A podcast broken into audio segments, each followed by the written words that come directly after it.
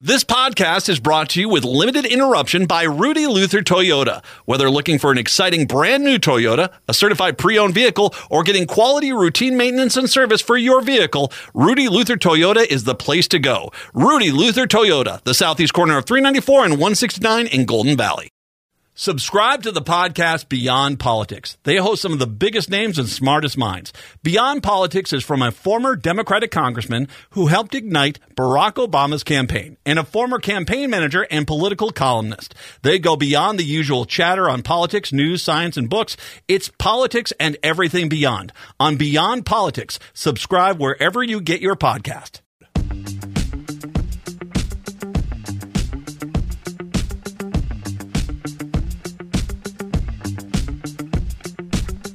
Broadcasting live on A M nine fifty, the Progressive Voice of Minnesota, and in the evening on W C P T eight twenty, Chicago's Progressive Talk. It's the Matt McNeil Show for your Tuesday. Matt and Patrick here. Michelle Griffith is going to join us uh, a little bit later on from the Minnesota Reformer, talk about, in Minnesota at least, the beginning of the session up here. Patrick, how are we today?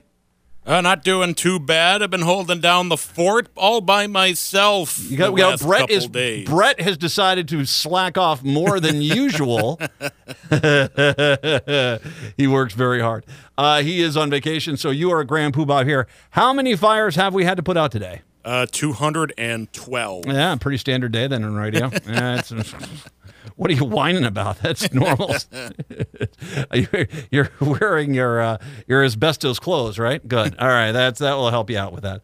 Um, so uh, it is Mardi Gras. Yeah, I never, I can't remember when. I remember last year, right before I think right before I started the Chicago uh, bit. Uh, last year I went to Mardi Gras. Or I went to not Mardi Gras, New Orleans. I went to New Orleans and went down there with my wife for it was our anniversary trip. We did that down there. First time I've been down there.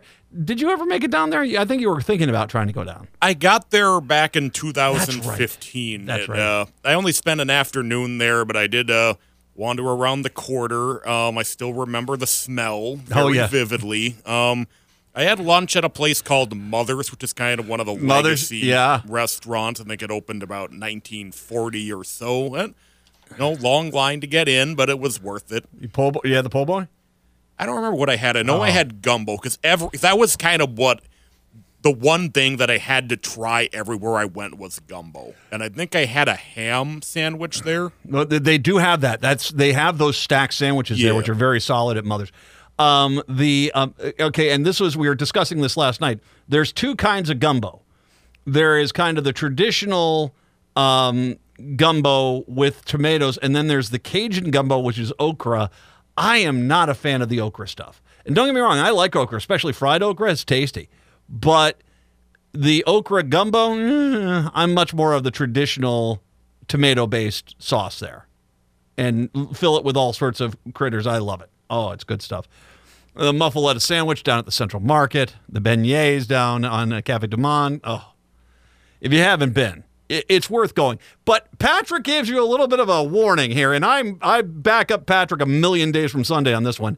There is a little bit. You walk out there in the morning at like eight in the morning to start your day, and you're like, ah, oh, yeah, yeah, I've, I've, yeah, that's not a good smell.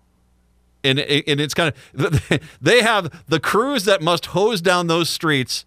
Though I hope they're getting paid top dollar down there because that is that's going to be that's a job. That'd be hazard pay to oh, deal geez. with that. Oh, it it can't be it can't be pleasant. It really uh, it is a magnificent city. The arts down there are spectacular. The music, the music. The best Mardi Gras movie, by the way, the best Mardi Gras movie is Princess and the Frog. The Disney cartoon is absolutely fantastic. It nails the music. It nails the culture. It it's it is a wonderful film. I'm a big fan of that one. And and it just, I, I it, yeah, that is New Orleans. That is New Orleans. Although they say New Orleans, and you don't say it like that. They get mad at you, so it's New Orleans. And don't say Nolans. No, New Orleans. That's, yeah, there you go. Uh, the music, spectacular. I mean, just the, the variety, the diversity.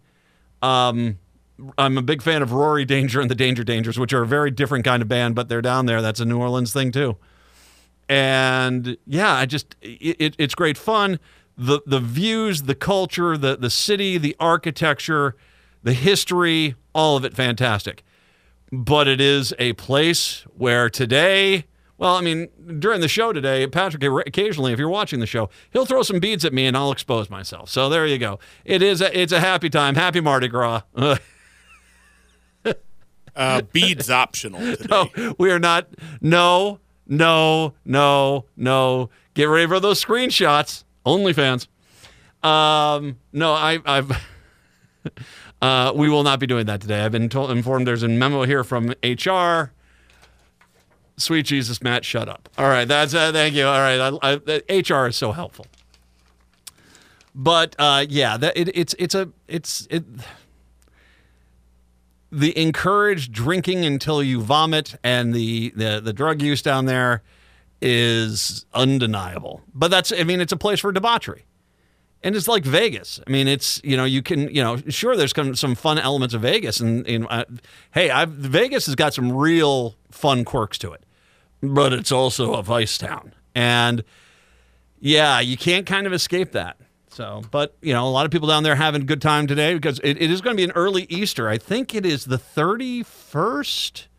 Is it the thirty-first is Easter? March thirty-first? It's early this year.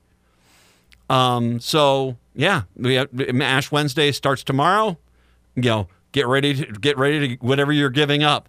And of course this for me in Chicago, I want to hear from you too. We are getting into, as a, as a Christian, one of my favorite times of the year, Fish Fry Fridays. Oh my, there is something ethereal about churches and their fish dinners and lovingly sculpted by elderly women in the basement of a church.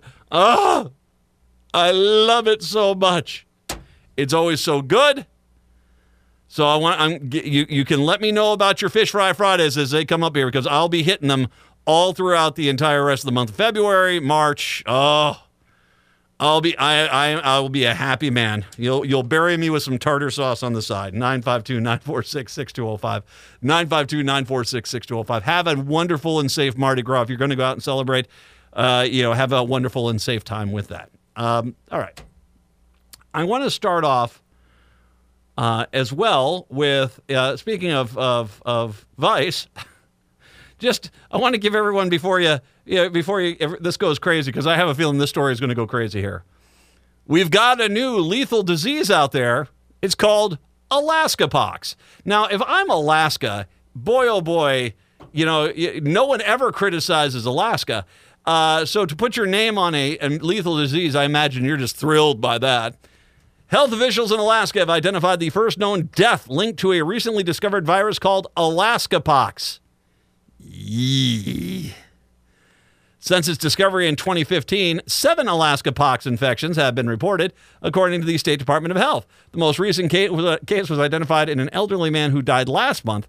This is the first case of severe Alaska pox infection, resulting in hospitalization and death, the health department said in a release last week. The man had a weakened immune system because of a cancer treatment, which probably contributed to the severity of the illness that he was having. Experts say that the illness is often mild, that infections remain rare in humans, as the virus is primarily found in small mammal populations throughout Alaska. You know, I don't judge, but um, I'm going to presume it's because you're eating the small mammals.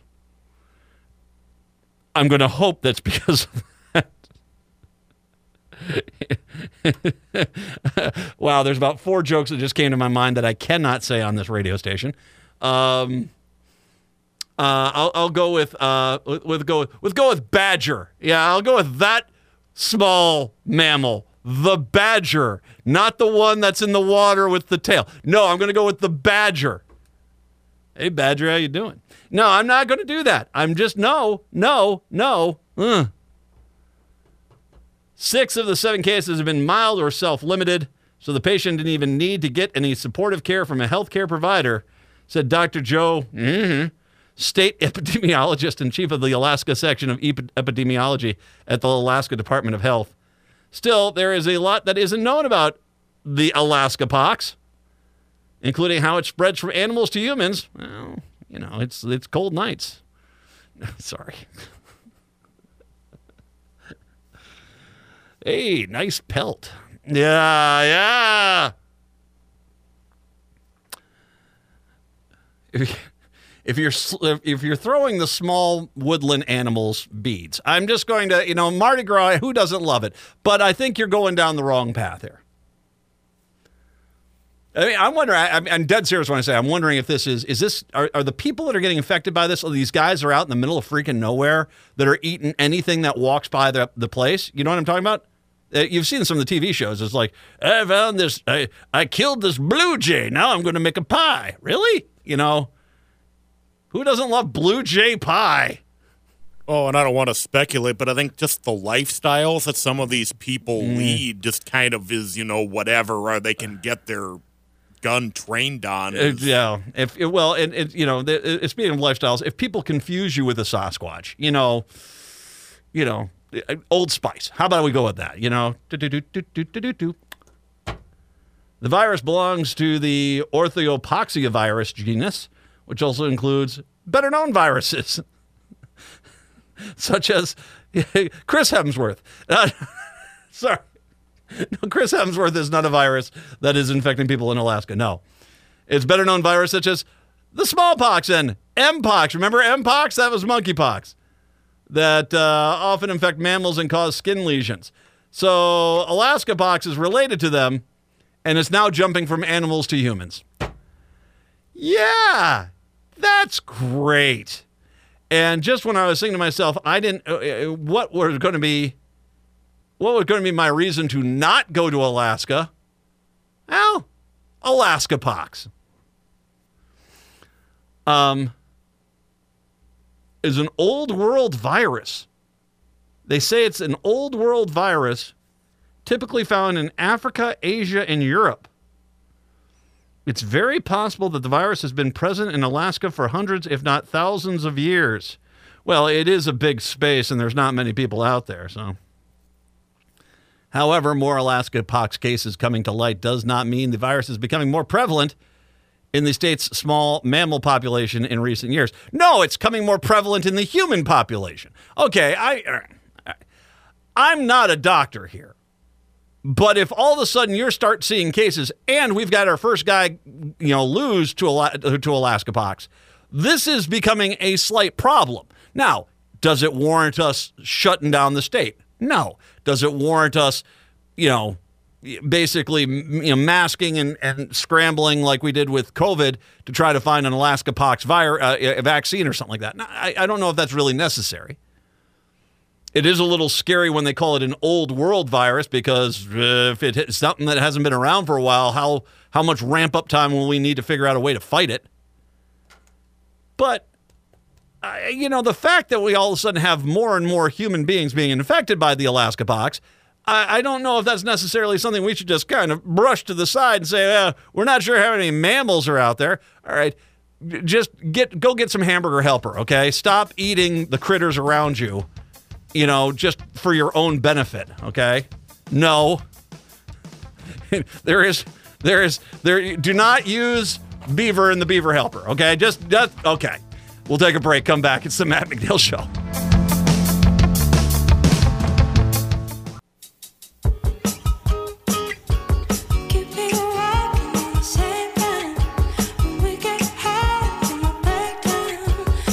It's the Matt McNeil Show on your Tuesday, nine five two, nine four six, six two zero five, nine five two, nine four six, six two zero five. The big deal last night uh, was Jon Stewart's return to The Daily Show.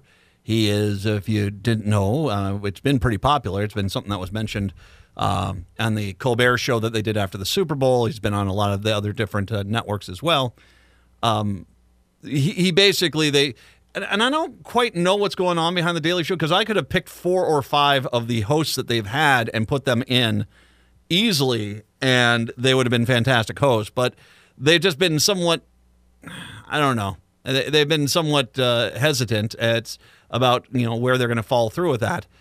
And so they're still in this kind of deciding stage, and, and, and, and Jon Stewart's back on Monday nights only to do the show. Now, last night, it's been interesting because there's been a lot of interesting reaction to what his message was last night. And I want to make sure you understand something about Jon Stewart that, that was Jon Stewart beforehand. And that is that he did regularly take swipes at Hillary Clinton and Barack Obama and, and John Kerry uh, through the years, you know, it, definitively. I mean, he had a um, he had a pattern of of you know, not just piling on the right. And I think with his return last night, he wanted to remind people that he is not just a I rip on the right only kind of guy. And so he went out there and he took some swipes at Trump. He absolutely did. But he took by far more swipes at Joe Biden. But on one side, I understand what he's doing because, like I said, he's just trying to establish himself. This isn't going to be the bash Trump channel. This is going to be the tra- bash Trump thing. I'm going to pick fights on both sides here because that's what I've always done. And Joe Biden is the sitting president of the United States. And so you can't just dismiss that little that little nugget of fact with it. The other side of it was he really, really went down the narrative path that a lot of conservatives have wanted to go down. First of all, he gave hers special count, uh, the, the, the special counsel uh, assessment of of Joe Biden's mental health, which once again, he's not a psychologist. He's not a mental health expert. He doesn't have, he's not a memory expert. He just basically took a swipe at Joe Biden and he kind of just skipped past that and went along with it. The other side of it is, you know, he, you know, he, you know, he basically spent most of his time bashing on Biden. And yeah, that's, yeah, if he wants to do that, that's what he wants to do. And the response I've seen on social media has been, a lot of people are like, okay, do you not understand what we're facing here? And to a point, I agree with that. I do feel as if I understand why Jon Stewart did this, because once again, I think he was trying to reestablish himself as this is not just the bash on, on Donald Trump hour. This is going, or half hour. This is going to be, you know, cutting it both ways. But at the same time, I did feel as if it got to a point where, are you trying to basically get Donald Trump elected? Because it kind of felt like, you, you know, even though his whole thing was, what did he call, what did he call election twenty twenty-four Antiques Roadshow? Ha! I thought that was pretty funny. But no, I, I think that it was a little heavy-handed. It is a parody show. It is a mock show that they make fun of the news, and they have, like I said, always made fun of the Democrats as well as Republicans, mainly the Republicans because the Republicans do more crazy stuff. After tonight's show, if next week's another, you know, just bash on Biden, yeah, I got to think that at that point, then, you know, maybe something else is going on here. I mean, it, it did bug me that here he is starting this show, and at no point does he bring up him attacking Nikki Haley's husband for not being there part of his of her campaign, as she sta- as he's currently stationed in Djibouti with the South Carolina National Guard on in a military mission, and and he doubled down on ripping on him for not being there, mocking the troops. He's mocking the troops. On top of that, you have Donald Trump saying that if NATO doesn't pay up, he's going to sick Vladimir Putin and Russia on them, and he's not going to do a thing to stop it. And and by the way, I was looking at the Washington Post today. The vast majority of the, the NATO countries, you know, Poland actually pays more to their G D P than the United States does. So they're there, but the most majority are paying their bills. It's it's just it's just this seems to be orders from Vladimir to basically threaten the European Union. And I have zero doubt when, hey, when he comes back, I don't know what you're talking about. Biggest fan of NATO ever. And those were just, those are what you call low-hanging fruit. Those were there, let alone the attempts to basically get immunity from any of his crimes forever. The the fact that, you know, the the insurrect the the, the the insurrection case, the case in New York, um, the case in Atlanta, the case in Florida, the fact that he had all these boxes stacked in the hallways in Florida. There's all the low-hanging fruit, the G- E. Jean Carroll ruling, the fact that he himself, you know, and he did play Trump clips of Trump saying, I don't remember any of these things, as well, to basically kind of push back on the, the idea that Joe Biden somehow is unqualified. And matter of fact, they had a, another point where he get brought in. Who is that weirdo from Arizona? She's the, the one that ran for governor and lost. I can't remember off the top of my head. But she basically, he, he she was saying he's not old. He's like, he's seventy-seven. He's old. He's just old. You just don't want, you want the entire narrative to be Joe Biden's old, but not Donald Trump. No, they're both old. That's why the Antiques Roadshow joke was was a hit. But you've you've got him. It, it, it, although he did play the depositions where, you know, Trump is saying, I don't recall. My God, just start playing some of the, the clips from his speeches where he just seems to get lost and he doesn't seem to even know where he's at at times. He didn't do that. So, like I said, I, I think part of this was him establishing himself as this is not just a one-sided deal, but as well, I do think that this was a little more heavy-handed. Maybe because he's felt like, okay, here's Joe Biden, and maybe he's felt Joe Biden hasn't got has gotten a pass, which he clearly hasn't. I mean, I'll I'll be the first to say I'm I'm looking at the news media right now in this country, and the news media in this country seems to have the mentality of, you know, in July it will be he, Joe Joe Biden's a flawed candidate, and we're going to give Donald Trump a pass, and in in August it's going to be Joe Biden's a flawed candidate, and we're going to give Donald Trump a pass, and in September it's Joe Biden's a, a flawed candidate, and we're going to give Donald Trump a pass, and October it's uh, Joe Biden's a flawed candidate, and we're going to give Donald Trump a pass, and then November, if God forbid Donald Trump wins, the first things out of their mouth is, well, boy, you Democrats sure had a flawed candidate. I'll go back to what I've said before. Joe Biden is an Arby's beef and cheddar. It's not the meal most of us want, but it still is food, technically.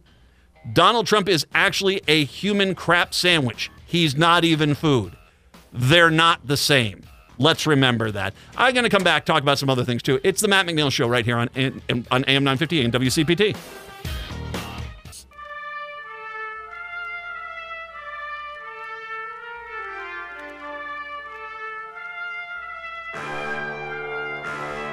Broadcasting in the evening on W C P T eight twenty, Chicago's Progressive Talk, and A M nine fifty, the Progressive Voice of Minnesota. In the afternoons, it's the Matt McNeil Show.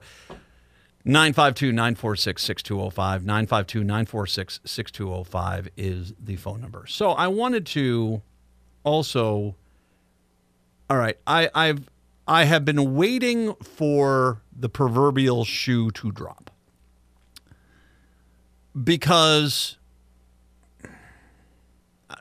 There, there, I know that there's going to be a social media campaign presented at, by so-called, I'm just a regular guy or a regular voter or I'm a Democrat and I can't tell you how much I'm going to, I, I want Donald Trump to win, that sort of thing.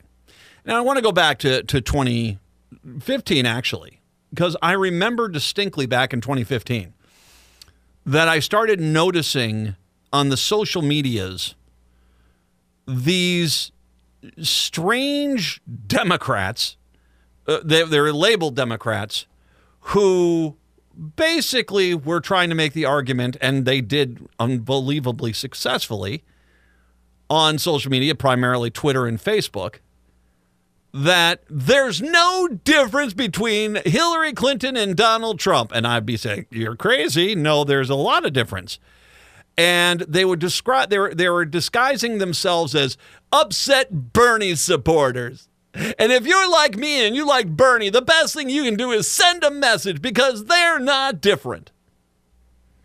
And I would challenge these people because the the thing which was crazy was I these were not exactly fly by night. It wasn't, you know, Jack one zero nine five nine five six seven nine five nine five six seven mega on the account. It was people that had been commenting and interacting on my accounts, which lean left, but seemed to be all of a sudden saying these very pro-Trump stances. That and, and what I mean by pro-Trump is, once again, Hillary Clinton was actual edible food. Donald Trump was not. And it was clear that this was... It, it, it, when I started confronting the people and saying, what are you doing, man? No, of course there's a big difference. No, there's not. They're the same. You know, well, either they were chronically being ignorant or there was something else going on. And the fact that I kept seeing this pop up, not just from one account, but like twenty accounts that were just, and, and had a lot of followers who were out there saying, you know, protest this time by not voting for either one of them. What's the worst that could happen? Well, now we know. But I remember after that election going up, I remember I stayed up all night long just saying, what did this country just do? And the next morning, one of the first things I did is went and tried to find some of those accounts. And funny, they had disappeared.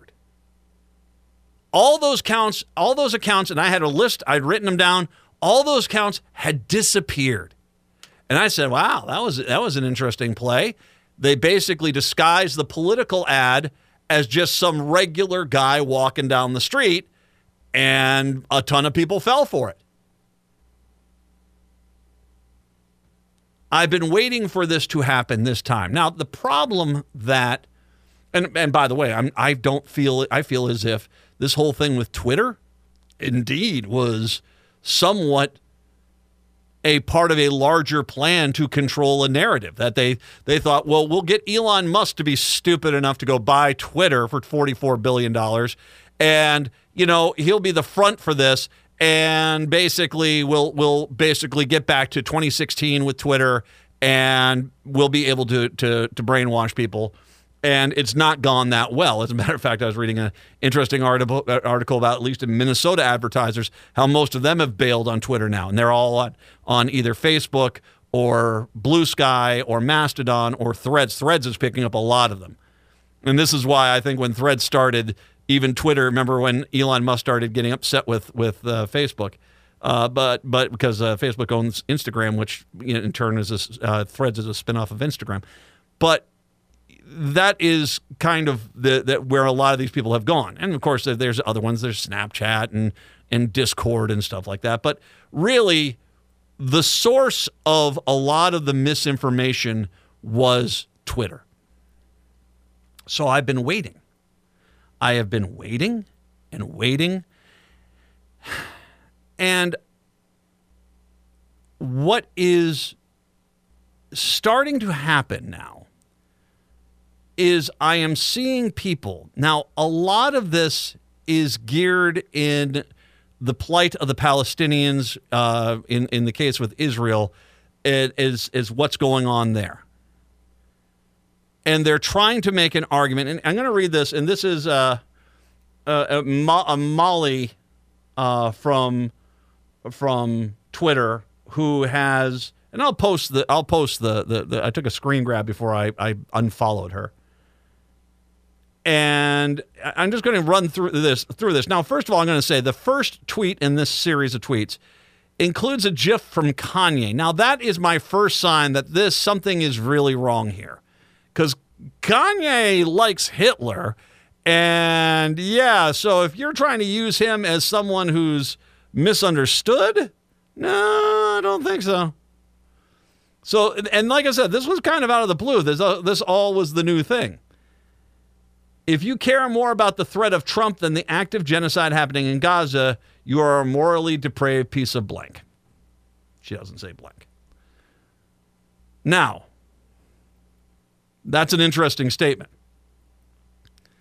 That basically, and, and she and she continues on this. Um, let's see, one second here. Uh, you survived four years of Trump. That's that's that. The next sentence she has: you survived four years of Trump. They are exterminating the entire people for the crime of existing. Palestinians don't have a path to survival. We we do. Get right. So basically, the argument is Trump wasn't that bad. We survived four years of him. they're not. Henceforth, if Trump wins, it's and and and this comes down to in in this her her point is that Joe Biden, she's not a fan of Joe Biden. I don't want Trump to win. That's why I blank hate what they're running Biden. It's not my job as the voter to make excuses for senility, genocide, and stagnation. It's their job to make me want to vote. Give me a reason to vote. And so I saw this today, and I said to myself, and the reason why I instantaneously unfollowed her was I said, okay, yeah, this screams at me twenty sixteen again. The argument they're making is that Joe Biden, who, by the way, the story is today that he's actually investigating, there there might be a, a chance that they're investigating Israel for war crimes right now, um, that Joe Biden somehow himself is responsible for Israel's treatment of the Palestinians in the Gaza Strip, that Joe Biden is, is the only person there that I guess Benjamin Netanyahu is not running Israel, that Joe Biden is, and he's making all the decisions, and Joe Biden, all this stuff. And basically, I'd rather go with Trump because, hey, we survived Trump. And so I'd rather go with that than go with Joe Biden. Now, here's where this, like I said, red flags immediately. First of all, like I said, this is exactly like this, tri- this twisted logic that was trying to get pushed through in twenty sixteen, where it was, oh, there's no difference between the two. There's a substantial difference. Now, I'm going to go to your point about we survived four years of Trump. Barely. We barely survived. He tried to overthrow a legitimate election and overthrow the government of the United States of America. He did. He tried to do that with his supporters. He tried to do that. Absolutely. Undeniably. You think it's a good idea giving that guy another chance, another swing at the plate? How stupid are you? And I'm saying this to anyone out there, who, anyone on the left who tries to say, well, we got through it the first time. Barely.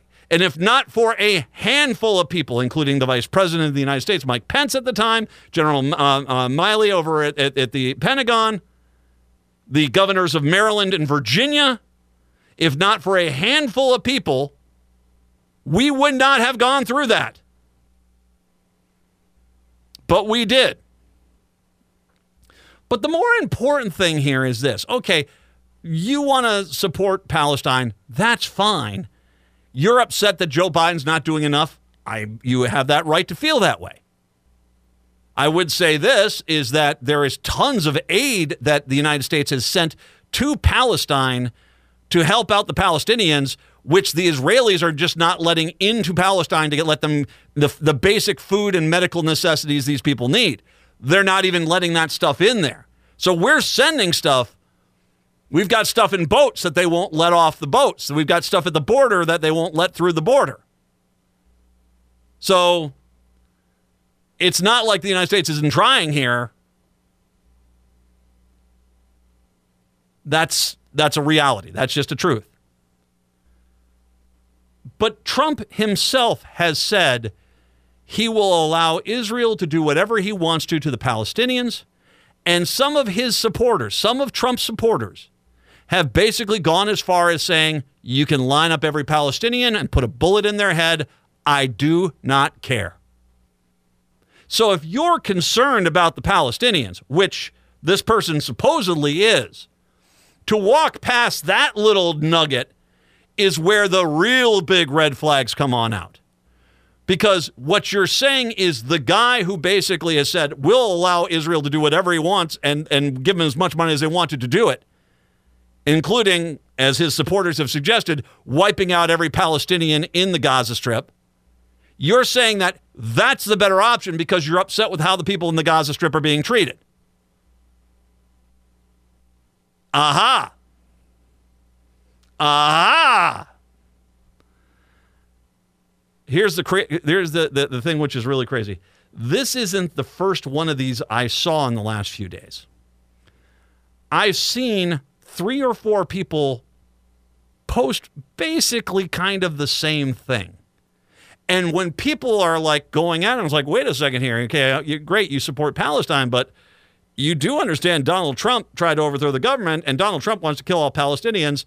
The first thing out of their mi- their mouths, or their keyboards technically, is, you're against me because I just don't like Joe Biden. Ah, I'm the victim. Now that's the most Republican thing you could possibly do. Make no mistake, I'm going to give you some advice. Don't engage with these people. Don't try to interact with them.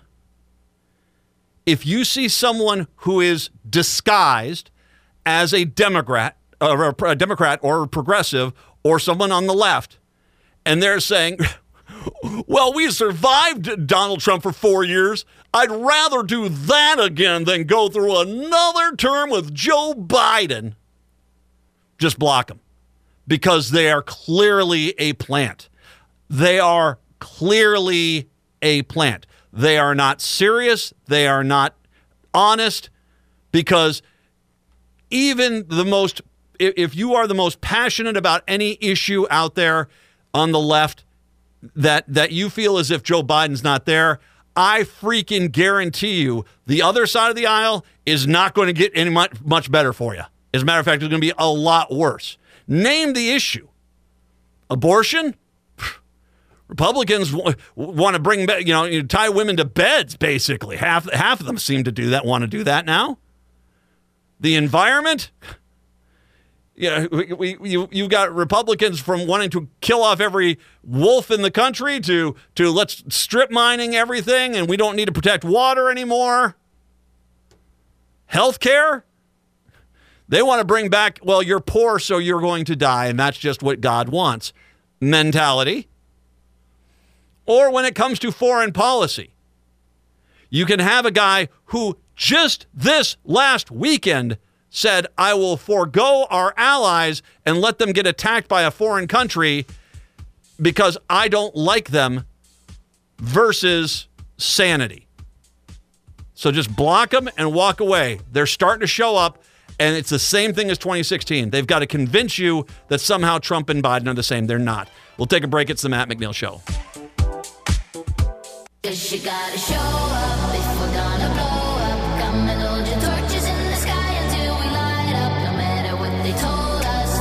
It's the Matt McNeil Show on your Friday, or on your Tuesday. It's Mardi Gras. I'm a little in the party mode. nine five two, nine four six, six two zero five, nine five two, nine four six, six two zero five. We're doing a listener event up here today in Minneapolis, Saint Paul, so I'm looking forward to that. So I'm a little geeked, a little excited. How about I say that?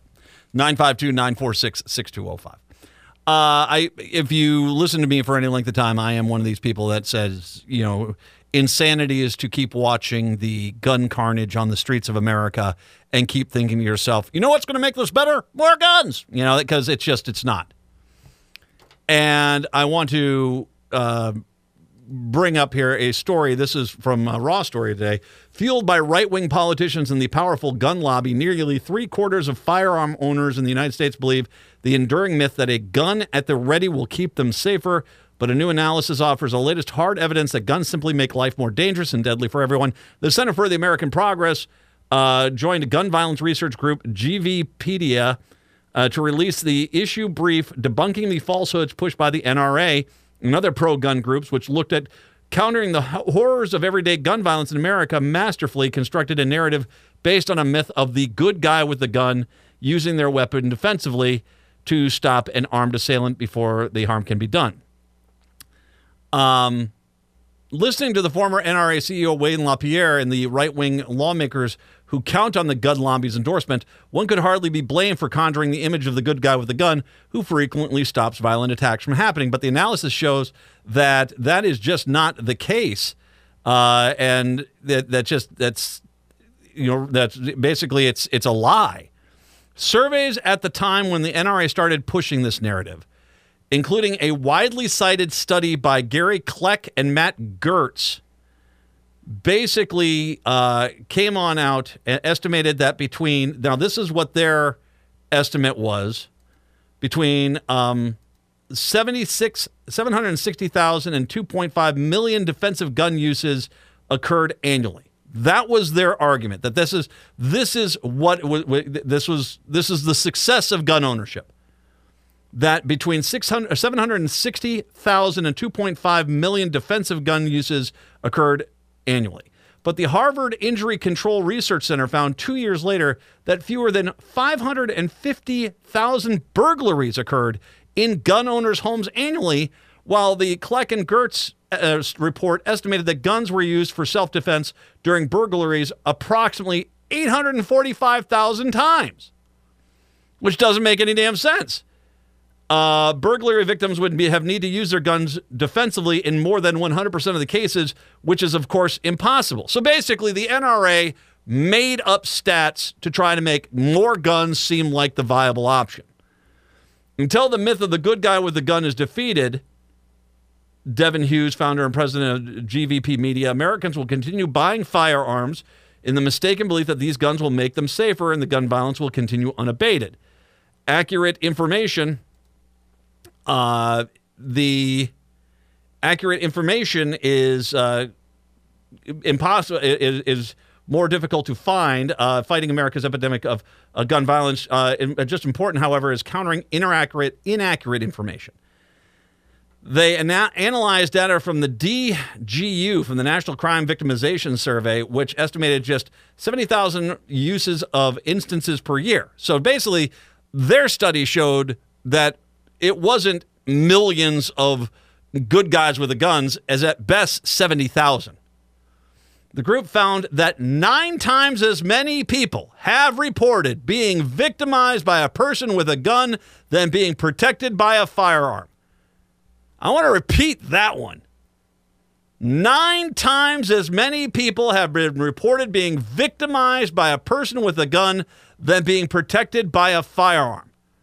Respondents to two Harvard surveys taken in ninety-six and ninety-nine were three times as likely to report being threatened or victimized with a gun than having one used to protect themselves. In addition to uh, putting the household at a higher risk of accidental gun injury or death, gun ownership also is not the safest means of self-protection. The N C the N C V S data from two thousand seven to twenty eleven showed that of the fourteen thousand one hundred forty-five crime incidents in which a victim was present, less than one percent involved the D G U, uh, someone using a gun. eleven percent of the victims who did not use the gun defensively reported being injured during the altercation. Almost the same amount reported injuries in cases of the victim using a gun. More than thirty-eight percent of victims who used the gun defensively reported property loss, while less than thirty-five percent who defended themselves with a different weapon reported property loss. The idea that one is not safe unless they're carrying a gun is perhaps the most personal and insidious myth conceived by the gun lobby. What does improve safety is stronger gun laws, improved clearance rates, and investments in community violence prevention programming. The brief noted that people who intend to use their guns defensively are more likely to keep them unlocked, readily available, and, unlo- and loaded, substantially increasing the risk of unauthorized access by a minor, suggesting that a parent with a gun for self-protective purposes is unlikely to successfully use it for self-defense and is actively endangering their family members by having a gun. This, I don't think, is anything is is is is surprising as this. I mean, I, I think the nine to one ratio that people were threatened more with guns then basically were able to defend themselves on a nine to one ratio is pretty stark. I am I, I grew up in a family with guns. Hunting weapons, that was something that was there. I don't really have a problem with hunting weapons. To a point, I don't really have a problem with a personal defense pistol. I would not use one, but if someone wants to use one, fine. I don't think there's any need for anyone to have an assault weapon designed. It w- if it was when they sat down and they designed it, they designed it to kill as many human beings, human beings as quickly as possible in a combat scenario, then what the hell are we doing giving those people, people those on the streets? That's just a disturbing side of this whole argument. The reality is, is we need to desperately, and I do mean desperately, revisit the gun laws of this country.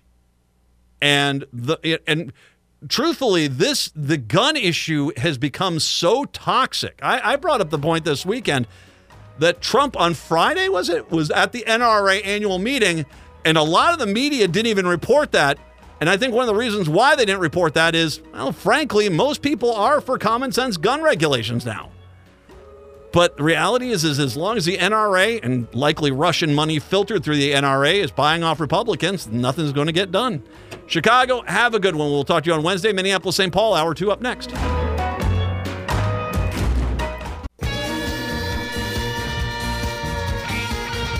Hour two of the show here on your Tuesday. Matt and Patrick here on a Mardi Gras day. I hope you're having a good one out there. Usually last hour we mentioned that Brett is on vacation. Usually he records an interview with Patrick Cooligan at the Minnesota Reformer on Tuesdays, and we air that. Unfortunately, Brett is off enjoying some time off, and, and good for him. So it falls onto me, and this is going to be a treat here because joining me right now is Michelle Griffith. She is a writer over at the Minnesota Reformer, and she's covering the Capitol in Saint Paul. She's kind enough today to talk about the beginning of session today and some of the stories she's been writing. Uh, Michelle, thank you very much. I appreciate the time. Yes, thank you for having me. My absolute pleasure. Uh, so first of all, I mean, it's in. You know, I'll do Son of the Cross. It's Ash Wednesday tomorrow. I'll do Son of the Cross for you because I know you're you're a political reporter, and this is just beginning. Uh, it, it's it, but it's not going to be as long. I mean, this off uh, this uh, kind of I shouldn't say off year. It's uh you know it's an election year, but it's this this second year of the legislative term. The session generally doesn't go as long as the the, the first year of a term. Correct? Yeah, that's right. Um, and this year they don't have to pass a budget, and an off year is usually time for an infrastructure package and any policy bills that they want to do. And actually, uh, Speaker Melissa Hortman yesterday said that, you know, when she looks back at twenty, at the twenty twenty-four session, she wants it to be described as short. So it seems like, uh, she wants to get things wrapped up and completed as soon as possible. You have, in, in the agendas I see getting played out here, uh, on one side, I think I, I, I see kind of the, the, the D F L coming in there and saying, you know, basically, don't create any traps for yourself with the election year coming up here. You did a lot last year. Clean up some of these bills. Look at that infrastructure, the bonding bill. See if you can get that passed and, and try to prevent, you know, any major gaffes from happening. Is that a fair way to, to say how the D F L seems to be approaching this session? Yeah, I think that that's a fair way to look at things. Um, I do think, though, that they will look at some policy uh, choices that they've been trying to get passed for years. So, um, you know, you have the sanctuary state issue. Um, it looks like that may be losing support now. Um, I, a couple senators have said that they will not support the proposal, but um, yeah, it is it is one where Republicans are, are going to remind the Democrats that, you know, we are the House is up for re-election, and we will hold to, hold you to account to what you guys do today. Um, and yeah, it just seems that um, you know everyone is going to look at things through the November lens. Well, and, and we'll start with, you know, let's talk a little bit more about that issue. It, it I think that that issue is, it, that, that's a, a bit of a trap for the Democrats. And I'll say it like this, is that the Republicans have already written up the ad campaigns against that. I mean, there, as a matter of fact, you had the head of the Republican, Minnesota Republican Party already talking about, look what they're trying to do. I, I think that if you don't have the votes, I mean, if it's not a surefire way to do it, for you to bring it up and argue it and debate it and really push it, all you're doing is giving ammunition to your political opponents who are definitely trying to take back the House this next uh, session. And so far, I, I'm not saying that the D F L has done a good job, a great job, rather, of, of kind of keeping these issues at bay, but there's a lot of issues the Republicans have tried to make hay out of that somewhat have fallen by the wayside. And the, the fact that they're dealing with the S R O issue, the D F L is dealing with the S R O issue to try to get that off the table very quickly, it doesn't give a lot of things for the Republicans to use as political fodder. So when you look at the, the sanctuary state bill, is, you know, is that, do you think there's a substantial, I mean, is it close in your mind? Have you heard word if, if it's a, if it's close to passing, or is it really still missing enough votes in the House and the Senate? Um, well, Dina Winter here at the Reformer reported yesterday that, you know, it appears the sanctuary state bill is dead on arrival. Um, you know, uh, Speaker Hortman yesterday at a press conference after the floor session said that she doesn't believe there are the votes this year for the sanctuary state bill, and it, she just doesn't believe it's going to move forward in the House or the Senate. Um, so it is it is one of those um, bills that, you know, maybe doesn't have a long, long lifeline this year. The S R O bill, I mean, it's that that, that one seems to be on light speed. I mean, the you know the D F L yeah, wants to yeah. get that one out of the way quick. Uh, it, I think it's already been introduced, hasn't it? Uh, the, the the fixes that they want to do have already been fixed, uh, introduced. Yeah. Yep. Mm-hmm. They've, it's already been introduced. It's going through its second committee hearing today, and then tomorrow it'll be in ways, ways and means, which is usually the last committee stop before it goes to the floor. So, I mean, um, the House could be voting on it as soon as this week. And um, yesterday, Governor Walz said that he expects the S R O fix to be one of the first bills on his desk, uh, ready to sign. So um, it looks like lawmakers are wanting to move quickly on that.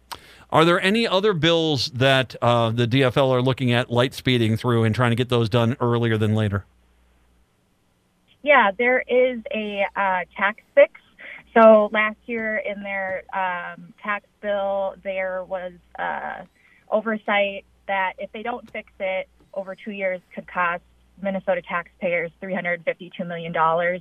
So they, they're just trying to, to get that done as soon as possible. Um, that's already had a, a, a couple hearings as well.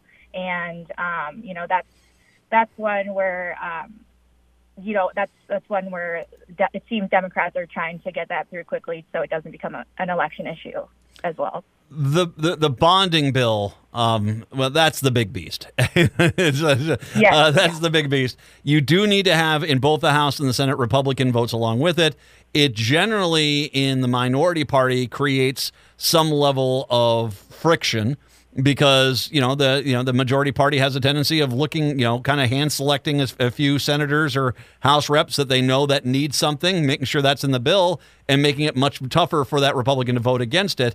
Uh, you know, what is the, the sense that you have right now hearing from the Republicans and the Democrats?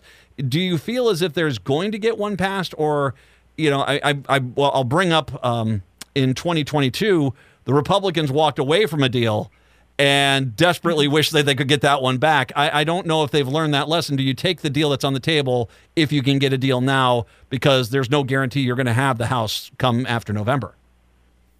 Mm-hmm. Yeah, so both sides have said, have said that uh, bonding bill is a priority for them this year. You know, they want funding for critical, critical, you know, works like water, um, roads, bridges, uh, nuts and bolts. And I talked to uh, minority House, or I'm sorry, I talked to Senate Minority Leader um, Mark Johnson to, uh, last week, and he said that Republicans are ready to use the leverage that they have to influence the bonding bill. Um, so last year, they were the Republicans were successfully able to leverage their votes to get three hundred million dollars in nursing home funding. Mm-hmm. Um, you know, that was something last year that they were advocating for all session. And, um, you know, in the final days, uh, Democrats finally folded and, you know, they were able to get the votes for the bonding bill. So Speaker, or I'm sorry, uh, John, Senator Johnson said that he is prepared to do the same this year. And um, this year, he doesn't want to see any what he calls pet projects in the bonding bill. So last year, Republicans were not happy with the amount of uh, nonprofit funding that was in the bonding bill. And so um, Johnson, you know, said this year he does not want to see like funding to nonprofits or interest groups. He wants, you know, kind of the nuts and bolts of what is typically in a bonding bill. One thing, though, that is in a lot of the Republican districts that they need is is the water treatment issue. I mean, we have nitrates in the mm-hmm. waters that, you know, and just frankly, the water treatment facilities we have can't take the stuff out. We need to get these upgraded.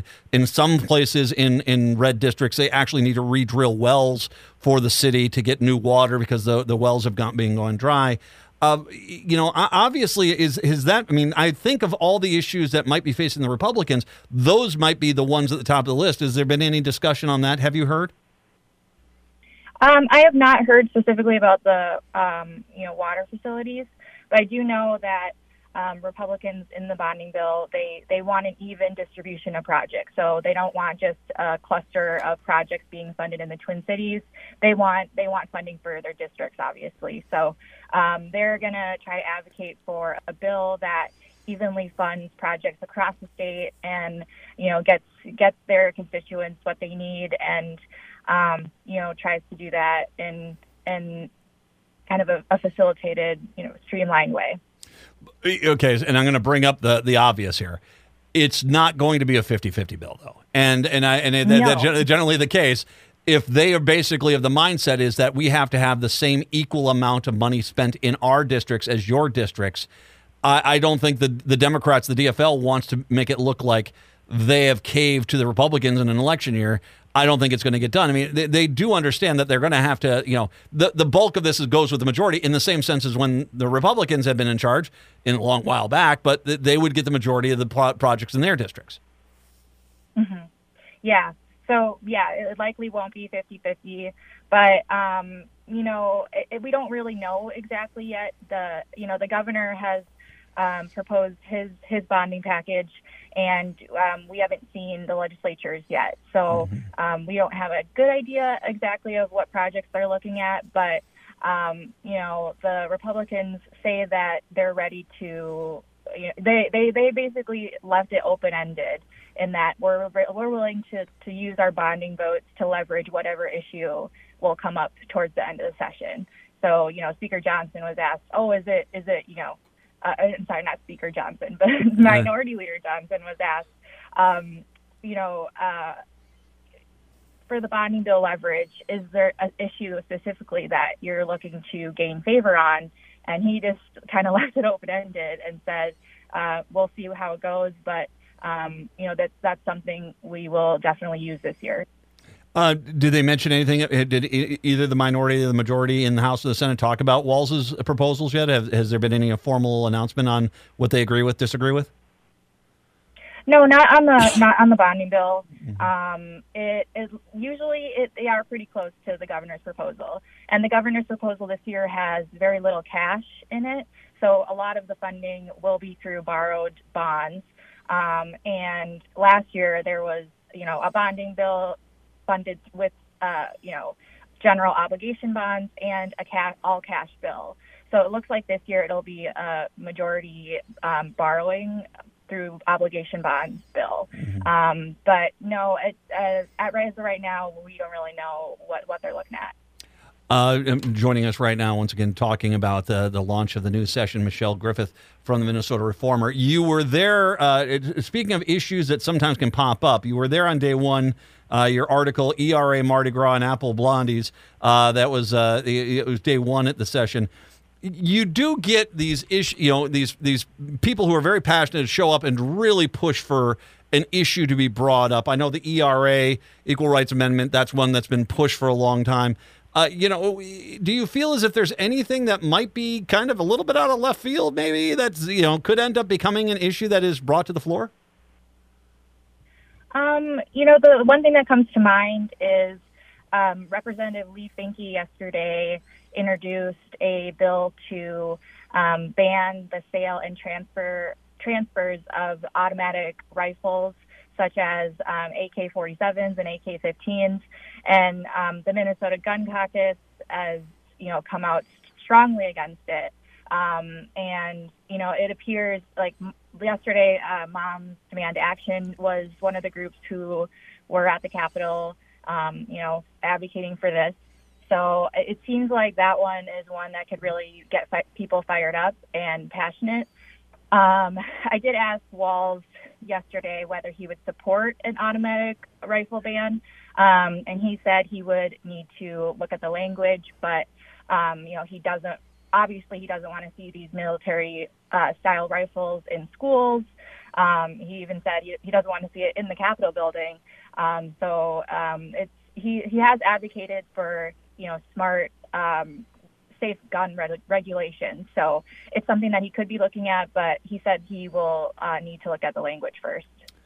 You as well. One other last story I want to bring up that you covered, which was the the basically the governor and the House and Senate leaders at the Chamber of Commerce event that they had Uh, I believe this is over in Saint Paul. Um, and the, you know, it was, it, it's interesting because you did get some, they, they, they did get some answers there uh, on some of these issues. Sports betting passing this year. It seems like mm-hmm. that might go through. Although, correct me if I'm wrong, the last time it didn't go through because, you know, basically the D F L wanted it to be in Native American casinos only, and the Republicans were insisting, no, it has to be over at Canterbury and Running Aces as well. It, have you heard of any, you know, kind of, uh, you know, conversations that have happened on that level?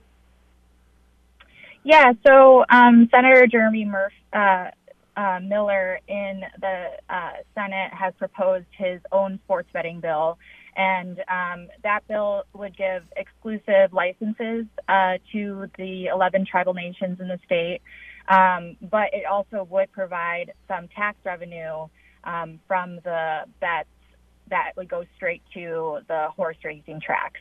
And that's something that's probably not going to, um, you know, pat go through as the process gets going, um, just because, um, you know, D F L is very aligned with the Native American tribes, and, uh, you know, funding for the horse racing tracks is not something that they are in favor of. Um, and we're told that uh, Senator Matt Klein is uh, proposing his own proposal for sports betting that also, you know, gives control to um, the tribal nations. Um, we don't know exactly what that looks like yet, but it seems like uh, both, like it's, they said they are working bipartisanly mm-hmm. to try to get something through, just because it is something that a lot of Minnesotans do want. Um, you know, in my story yesterday, I wrote that Um, majority of the leaders said that, you know, what are the odds of sports betting passing this year? It's about fifty-fifty, but Speaker Hortman did say it's sixty-forty in favor. Mm-hmm. So um, it seems like she has maybe bumped up her percentage, because last week she said maybe fifty-fifty it would pass. So maybe she's seeing some hope on the horizon in terms of sports betting, but um, no, it should be interesting to see how that, how that furthers along as the session goes. For those hoping that w- from this chamber event, uh, those hoping that we'd become more like Wisconsin and have beer sales in convenience stores and grocery stores, all four of them very quickly said, no, that's not going to happen. Yeah. So that's that one's no. definitely off the table. Um, yep. The um, then you have this uh, the point uh, when when you look back at the twenty twenty-four session, how do you want it to be described? Uh, repairing the damage from last year. That's the Minority Leader Johnson bringing that up. The Senate major- Minority Leader.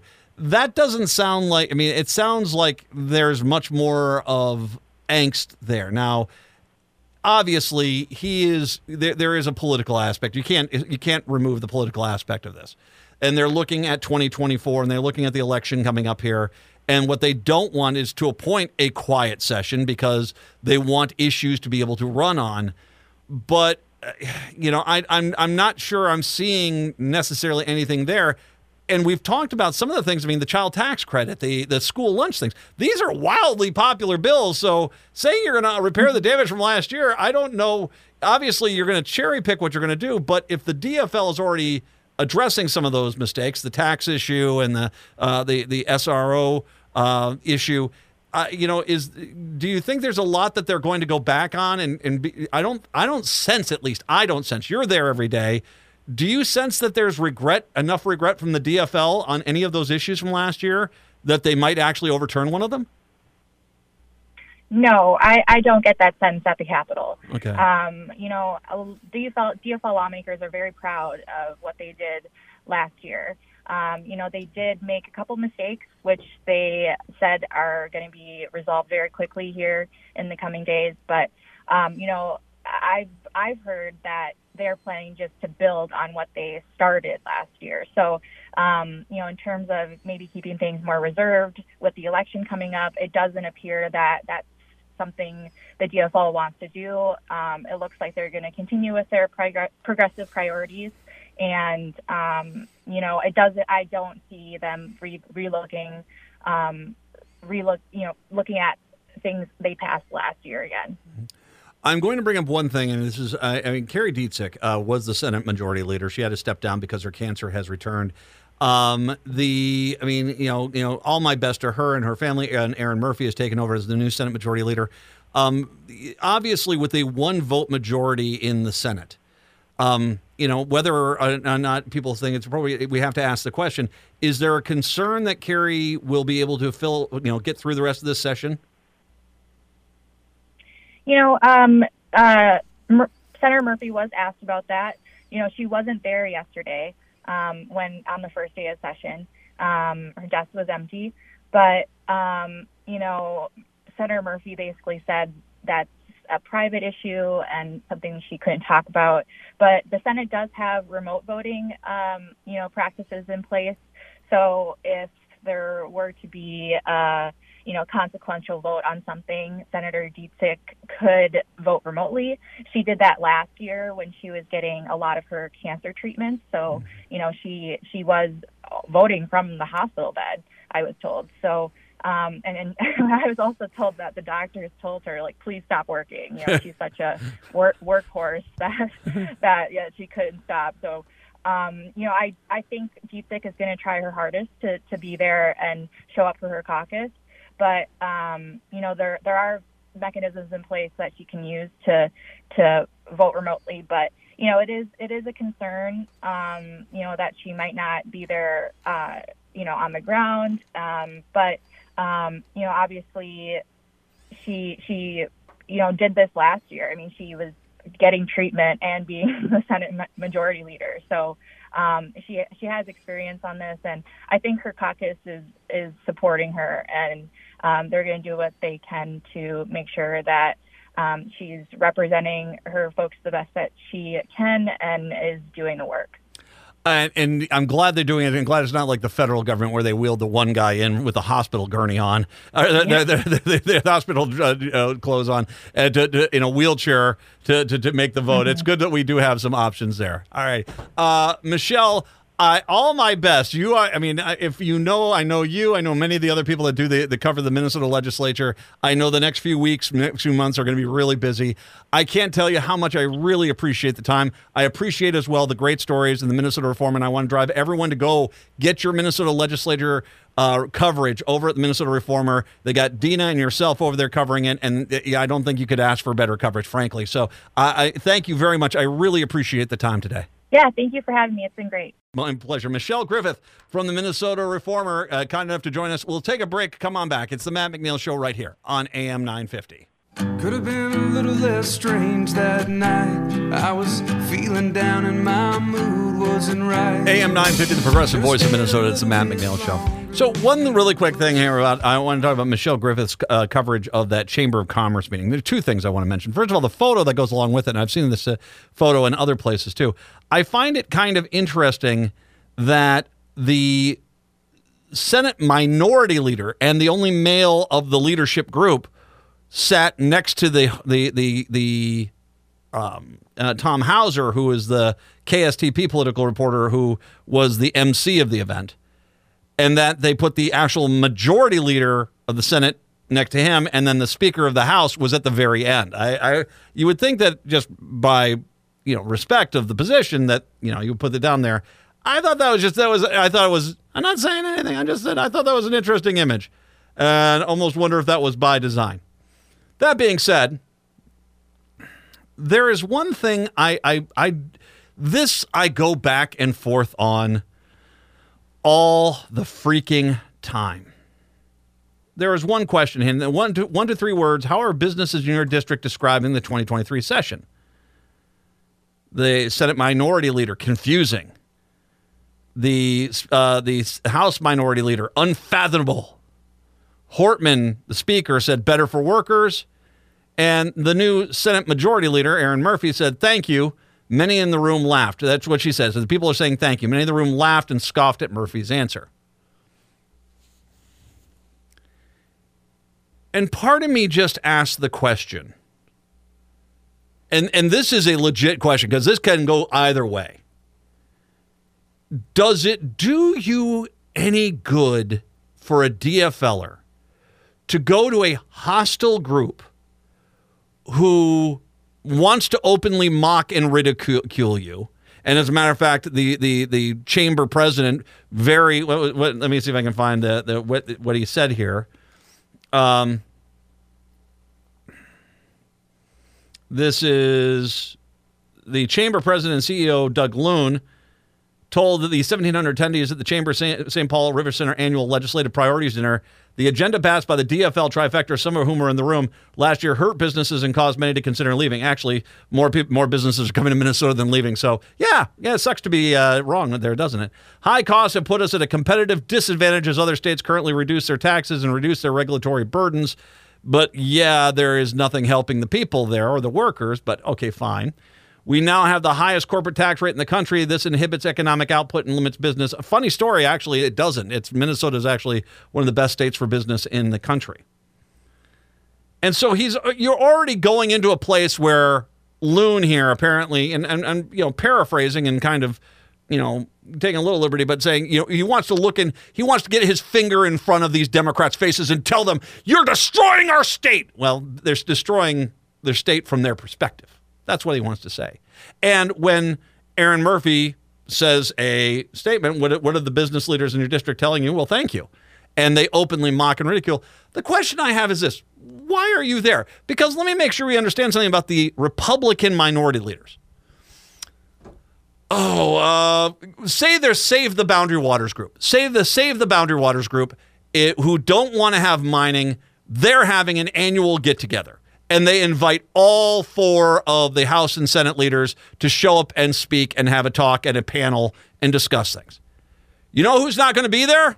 The Republicans.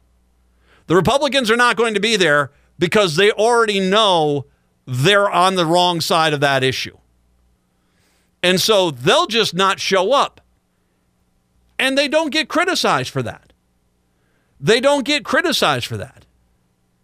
On the other side, I guarantee you the, the Democrats wouldn't show up for this chamber meeting. They would be criticized. But it, does it do you any good to just go there and be the fodder and the, the punchline of the jokes? So, God, you got him. You got him. Zinger. Zinger. Because, I mean, this the C E O of the chamber sounds like a douche nozzle, man. I mean, he just sounds like a jerk.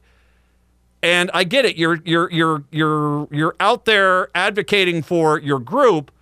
But, you know, it, it's it's like I said, I mean, would you it, would they ever go after a Republican if the Republican showed up? I doubt it. I highly doubt it. You know, I, I just think you have to, if you're the Democrats, if you're the D F L leadership, you need to figure out a better balance here, because does it do you any good to go there and be mocked and ridiculed and insulted to your face? No. Does it look like you've got integrity that you actually show up to the, the event? Sure. And I have zero, and by the way, I have zero doubt that somebody from the chamber go, was going up to the Democrats afterwards and say, hey, I know that there's some tough language here, but, you know, hey, just uh, don't don't feel like we don't appreciate some of the things that you've done here. You're trying to, you know, the, be the good cop to the bad cop sort of thing. I have zero doubt that was going on. But at the same time, it doesn't do you any good. And the, the Republicans never put themselves out there either. And maybe what I should say is this. If you are the leadership of the D F L, maybe you make a deal with the Republicans and saying, okay, first, we're going to go talk to Friends of the Boundary Waters, and we're going to go do their panel, and you need to show up for that. And if you show up for that, then we'll show up for the chamber event. Because it sure seemed like this was an event being put out there to basically, you know, push the Republicans. It just... Like I said, I think it's a legit question. Is there value, or is there no, is is it is it just basically an opportunity for you to get humiliated by the chamber? Because, you know, frankly, you know, the, the Democrats keep winning regardless of what the Chamber of Commerce keeps saying. So, you know, my mentality is let them complain, because the, the D F L did a lot for Amer- for Minnesota businesses, and they did a lot for the Minnesota workers. And you see, is when they sit there and they talk about these other states, it's that second part they want to omit. Sure, you're doing a lot for businesses, but they're not doing a damn thing for the workers. And so I, I think we need to make sure we put that in perspective a little bit. All right, let's take a break. Come on back. nine five two, nine four six, six two zero five.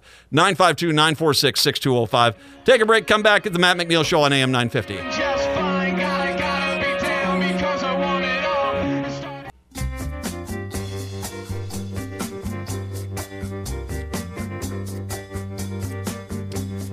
A M nine fifty, the progressive voice of Minnesota, the Matt McNeil Show. Looking forward to the meet and greet going on tonight. Once again, ticketed event. There are no tickets available at the door. This is, uh, this is you had to win the tickets. We want to congratulate all the people that did win. Looking forward to seeing you tonight, uh, six to eight. Here is the deal. Um, don't worry. You're saying, hey, I've been left out. It's Listener Appreciation Month. What the heck's going on?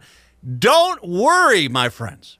Starting tomorrow on this show, uh, I think we got uh, Lewis Black tickets tomorrow. Uh, Lewis Black is uh, going to the Goodbye Yeller Brick Road, the final tour. He's going to be at Mystic Lake on the twenty-sixth of April. Got a pair of tickets for them. On that's coming up here on Wednesday, tomorrow. On Thursday, Randy Rainbow for President Tour. That's going to be on Friday, February twenty-third at the State Theater. Uh, we got a pair of tickets for that. We're going to looking forward to that. And then on Friday, another pair of the Lewis Black tickets. So, listener appreciation continues here on the Matt McNeil Show. Thank you very much. We're doing this all month long, and trust me, the grand prize is huge. Uh, we got stuff in in Robert's show at Native Roots Radio right after my show. Bakken show tonight, ten o'clock. It's Ghost Box Radio. Make sure you're listening to them. It's just our little gift to you. Thank you so very much. We really appreciate all that you've done for us. Nine five two, nine four six, six two zero five, nine five two, nine four six, six two zero five. So, uh, Patrick, have I ever told you the story of trying to mail a, a postcard when I when I was when my kids were little? I worked as a marketing manager for a company called Blakeway Panoramas. Great company, very pretty pictures. Go look at Blakeway Panoramas; they're very solid. And I was out in Vegas, and I was working. I was doing do, work in the Vegas area, and I went to mail a postcard for my kids. They were young at the time, from Vegas.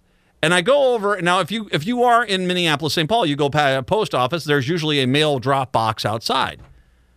I could not find one. And so I went inside to what could only be described as like a Swiss bank level of security in the Las Vegas post office. And I have I, not heard this story, but that does not surprise me. So apparently... The initial, and this was a long time ago in Vegas. Not, you know, it, it's it's just starting here, but this was a long time ago in Vegas. In Vegas, uh, they they started stealing the mailboxes, and just they'd rip them out. They'd wrap a chain around them, drive away, and then they'd go through the mail and see, you know, take any checks and anything like that, and try to cash them and stuff like that. It's the desperation. They then went out and encased the mailbox in concrete, in concrete. Someone tried to blow it up from the inside, which that didn't work too well. It just destroyed all the mail. Then someone stole a cement truck, rammed it into it, and then when they knocked it free, they stole it there. That was when they stopped doing a mail drop-off in Vegas. Oh, God. Well, it does not surprise me. It, this is something that's going on. Although I will say most of the mailboxes I know at post offices now, they're the big ones that I don't think you really can just yank them off the ground. But I guess, it, you know, if someone tries hard enough, they're going to do some damage. Someone has taken mail theft to new lows in Saint Paul by stealing three blue collection boxes, the entire box, from their public locations by cutting them free from the ground, according to an official with the U S Postal Inspection Service. The boxes were later recovered, but neither the exact spot where they're taken from nor where they found was being disclosed for now as the investigation continues. Uh, those postal investigators. There, it's it's the check is in the mail. There you go. I think I think I see a new C B S procedural here. I, I, I'm all over this. The federal agency that protects the mail is the U S Postal Inspection Service. The boxes were taken sometime in early January from an area that Williams said was not a high-volume location for mail delivery. The boxes were cut into, said Williams, but it's unclear if mail was stolen since it's not known how much mail they contained when the boxes were taken. U S P S uses a network of nearly four hundred forty thousand blue collection boxes nationwide, and the theft of one of those boxes is rare, said Williams. It's not a frequent occurrence outside of Vegas. Well, but and like I said, that was a long time ago in Vegas. Apparently, that was a long time ago they stopped that. Crimes against letter carriers have spiked in recent years, however, in, uh, including armed robberies less than twenty-four hours apart in the carriers of Edina and Brooklyn Center last fall. Thieves have been targeting mail for a variety of reasons, including cash washing schemes in which information is stolen from real checks to create fake checks using real bank account numbers. The National Association of Letter Carriers said it held a press conference last month calling for more protections for members of their group, citing statistics that show some twelve or two thousand, two thousand violent attacks on letter carriers nationwide since twenty twenty. The U S P S stepped up the efforts last year to reduce postal crimes in response using enforcement surges and secure collection boxes, new electronic locks to thwart criminals. I, I think it, it's one of the things I did not realize. And this kind of, yeah, you, you want to talk about realizing you growing up in a more, you know, gilded part of the the, the country. I, I didn't realize that there were some places where the Postal Service just wouldn't even refuse to mail, could drop off mail because it was so dangerous in some of the, the, the places that they, they wouldn't send a postal carrier out. And even if they did and the postal carrier was able to deliver the mail, that people would, would you know, rip open the boxes and take the mail. Which, you know, it's that's that's a sad reality in some places, but they've I thought they had addressed some of that stuff. And I think like most apartment complexes and condos now have actually much more secure um, mail facilities, and most of them are under camera too. So I, I don't think that that is uh, is nearly the problem that it used to be. I I got to tell you, one thing that really is amazing is the amount of people that y- you get something delivered. I, I'm lucky. I've got, um, uh, you know, notifications on that will tell me when something's been delivered. You got to get that off your porch fast, because there's a lot of people out there who that, that you get something not dropped off, it's going to walk, and it's going to walk qu- really quickly. nine five two, nine four six, six two zero five. nine five two, nine four six, six two zero five. Stop. This. Remember, I just talked yesterday about I was walking on the parks and I saw where the idiots basically dismantled the, the street lights, because they're trying to get the wiring out of them. Stop it. For God's sakes, man. Just stop it. Um, I, I want to... You know how Republicans like to scream, "There's liberals want to defund the police." Well, technically, there are a lot of places where police are getting defunded, but it's not in the liberal areas. It's in the Republican areas. Interim Police Chief Chad Pattison is a force of one overseeing law enforcement for the northeastern Minnesota city of Moose Lake. You drive through it if you're on thirty-five heading to Duluth. Two officers resigned from the typically five-person force last month, and two others, including the chief, last summer. This week, the city council could decide to stick with Moose Lake Force or sign a contract with Carleton County to have four of its deputies oversee it, a controversial choice for the city of twenty-six hundred. It is small-town America, and the people want to keep their police department. They love their law enforcement here. I'll come back to that statement. I will come back to that statement. Uh, Moose Lake, about forty minutes southwest of Duluth, is the latest in a string of small Minnesota towns struggling to keep up with public safety demands and increasing costs and a shortage of officers throughout the state.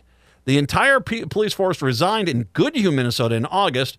thirty-five municipal police officers throughout the state have dissolved since, uh, police departments rather, uh, throughout the states have dissolved since twenty sixteen. thirty-five.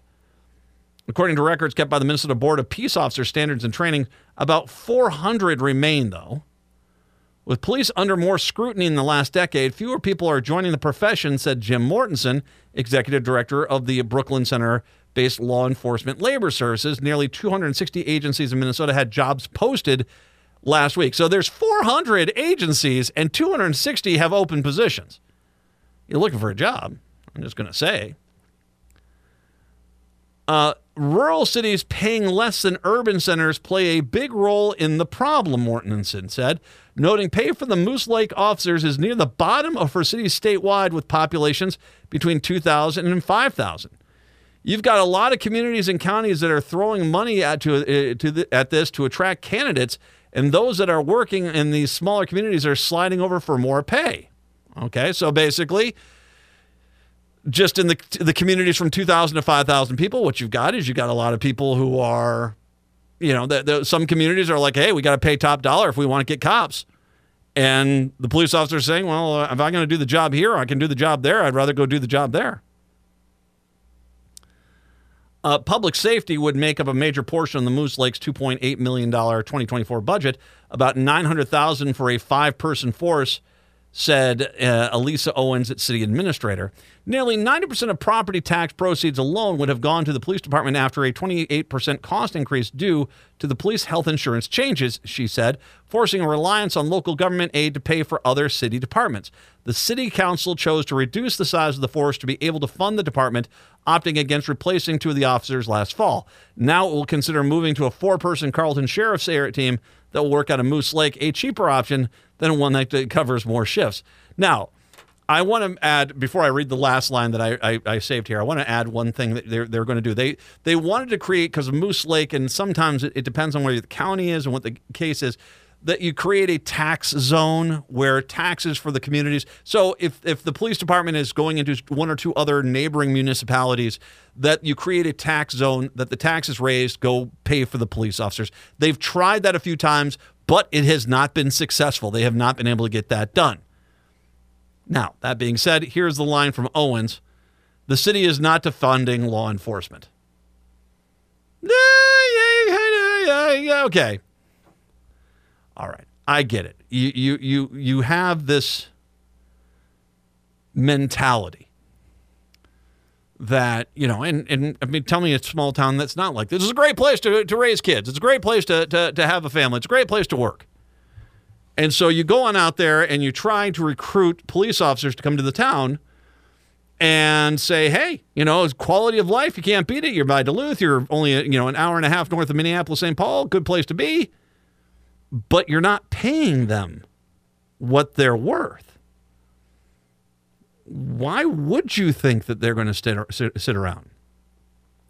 What you need to do is raise your taxes to pay them the salary that they need to keep a police force there. And it's not a substantial amount. You've tried to create this tax zone, as I mentioned. That's one way you can do it. But you've not been successful, even though you know that we need money for the police. So when you sit there and you say, the people want to keep their police department, they love their law enforcement here. Well, they don't really, because it sounds like multiple times you guys have tried to create a system where you can pay. You love the police by giving them the salary that they deserve, and it's just not worked.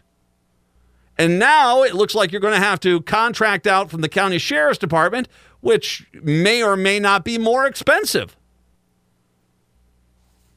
So, I, you know, when you sit there and you say, we're not defunding the police, well, you're not funding the police at all. And as you keep your salaries stagnant and not increasing for inflation or the competition for other communities that are picking apart your police departments and picking them in and, and, and taking their officers and putting them on their new police force, what do you, what would you call it? Because I would call it you're defunding the police because you're not paying them what they're worth. So maybe Republican America should stop defunding the police. nine five two, nine four six, six two zero five. nine five two, nine four six, six two zero five. We'll take a break, come on back, wrap up the show. When we do return, it is the Matt McNeil Show on your Tuesday.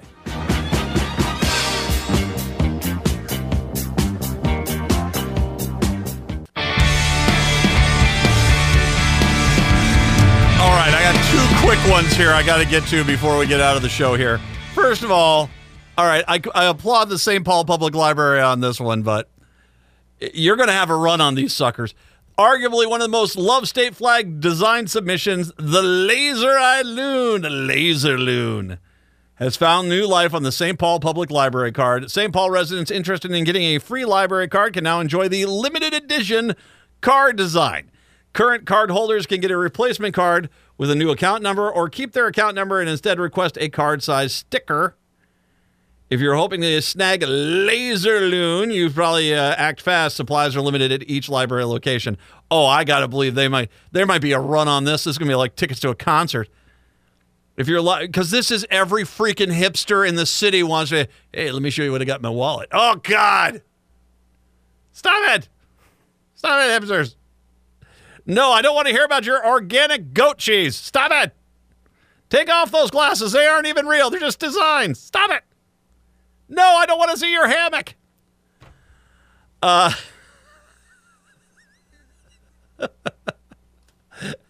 If your library location is out, we encourage you to check other library locations. Once they're gone, they're gone. So there you go. If you're wondering why there's a mad stampede at every Saint Paul library right now, that's why. I want to give, we talked about this a few times. I want to give a lot of salute to the folks over at Theo Worth. Claire Wilson's phone lit up with text messages on Friday morning as a few flakes of snow fell outside. Anytime there's snowflakes, I get texts from everyone. The director of the Lopet Foundation told Axios she's looked for crews in the park. Wilson could have used more, a lot more text messages this year. Minneapolis is hosting the first World Cup cross-country ski race in the U S since two thousand one. This winter has been the warmest and least snowy on record. That has pushed Wilson to beg and borrow to ensure the proper course for the event.